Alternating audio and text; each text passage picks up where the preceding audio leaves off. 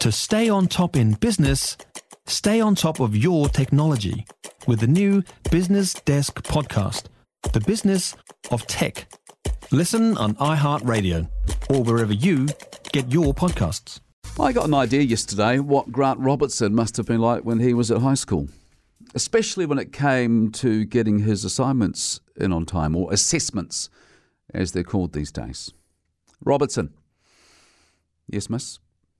This assignment of yours. You had months to work on it.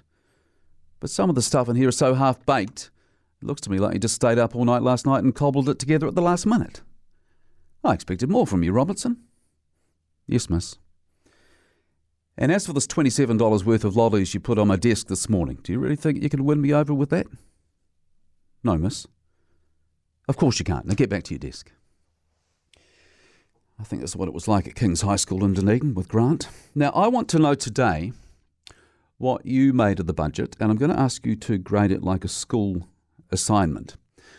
But let me start out by saying, as far as I'm concerned, I think Labour has turned its back on its people, and the days of the Chardonnay socialists are well and truly back. Now, when I say its people, I'm talking about the people I've always thought could rely the most on the Labour Party to be on their side those on benefits, superannuitants, the sick, and those who might have been called working class back in the day, but are probably better known these days as low income. And it seems to have turned its back on these people in a relatively short space of time. If you go back to the speech from the throne at the opening of Parliament after Jacinda Ardern became Prime Minister in 2017. This is what Labour said, quote, Join us in creating a better future. Together. A future with a fair and unified New Zealand where the well-being of all New Zealanders is at the heart of all we do. End of quote. Well, I didn't see the well-being of all New Zealanders being a priority in yesterday's budget. I saw the well-being of the bureaucrats being catered for very nicely. And I've tried to, to resist the temptation to give it a nickname like the opposition parties were quick to do yesterday, as they always do on budget day. Uh, National says it had thought about a few options, but it's calling it the backwards budget. ACT is calling it the brain drain budget. Well, I'm going to give in to temptation, and I'm calling it the bureaucracy budget. Because some of the spending beggars belief. A truckload of money is being poured into bureaucracy, driven as far as I can see by blind ideology. First, a couple of examples. First, there's the $11 billion going into health. Is that to hire more doctors and nurses? Is that to put more money into intensive care units? No. It's $11 billion over four years to bail out all the health boards around the country so that the new National Health Authority can start with a clean financial slate. Then there's the 200 million for a report on establishing a deep water port in the Manukau Harbour, which just sounds to me like the Harbour Bridge Cycleway project in a wetsuit.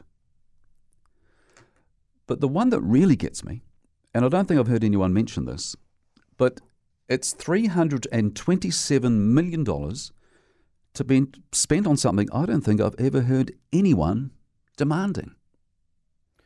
I haven't seen any petitions calling for this.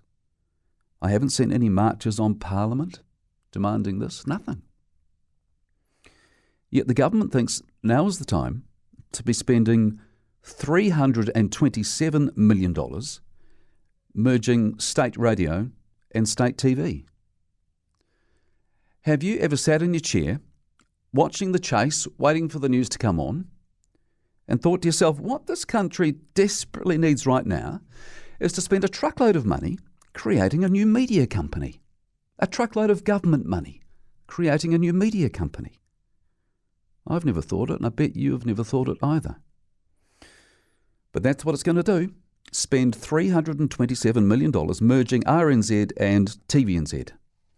At the same time as you've got cancer patients at Parliament yesterday demanding more funding for life saving and life extending medications. How this government can justify blowing $327 million on something that is nothing more than ideological and certainly not needed, and at the same time limit the amount of extra money it puts into Pharmac's drug budget, beggars belief. The cancer patients who went to Parliament yesterday, they went there hoping there'd be $417 million in the budget, so Pharmac could buy 78 drugs it wants to buy but doesn't have the money for. Instead, Grant Robertson gave Pharmac half that. And as the New Zealand Herald is reporting today, those cancer patients are, quote, bitterly disappointed. Here's another quote Patients will continue to die here, whereas overseas they don't. That's what the chairperson of Patient Voice Aotearoa said after the budget came out yesterday. This is what I'm saying. It is criminal that the government is failing to deliver for these desperate people and is instead pouring money into merging its two media companies. As I say, this hasn't had much attention since yesterday, but I want to shine a light on it because I think it is so, so wrong. As I said a few weeks ago, when we were talking about funding for cancer drugs, it's appalling, isn't it, that in between their chemo sessions, women in headscarves have to travel all the way to Wellington and stand on the steps of Parliament to try and make the powers that be sit up and pay attention. And how galling must it be to turn up again on budget day and find out that the government's only going to invest half of what's needed and it's going to blow more than $300 million on merging its TV and radio operations something, as far as I'm aware, no one has been crying out for. It is nothing short of shameful. So, they are a few of my thoughts on the budget. What have you made of it?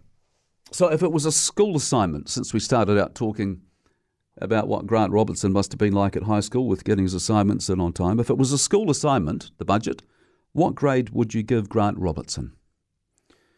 Would it be uh, not achieved? achieved, a merit, or an excellence grade. As far as superannuitants are concerned, uh, I'll give it not achieved. Beneficiaries, I'll grudgingly give it an achieved because I think it's great that child support payments are now going to go to parents instead of IRD like it has been doing, but that's about it. I think bureaucrats are the big winners which is why I'm calling it the bureaucracy budget. So I'll give Grant an excellence on that front. In fact, I will throw in a university scholarship because he has done so well pouring money into bureaucracy. Cancer patients, I'll give it a not achieved grade. And anyone who earns over 70k a year, I'll give him an extension and a chance to come back with something better.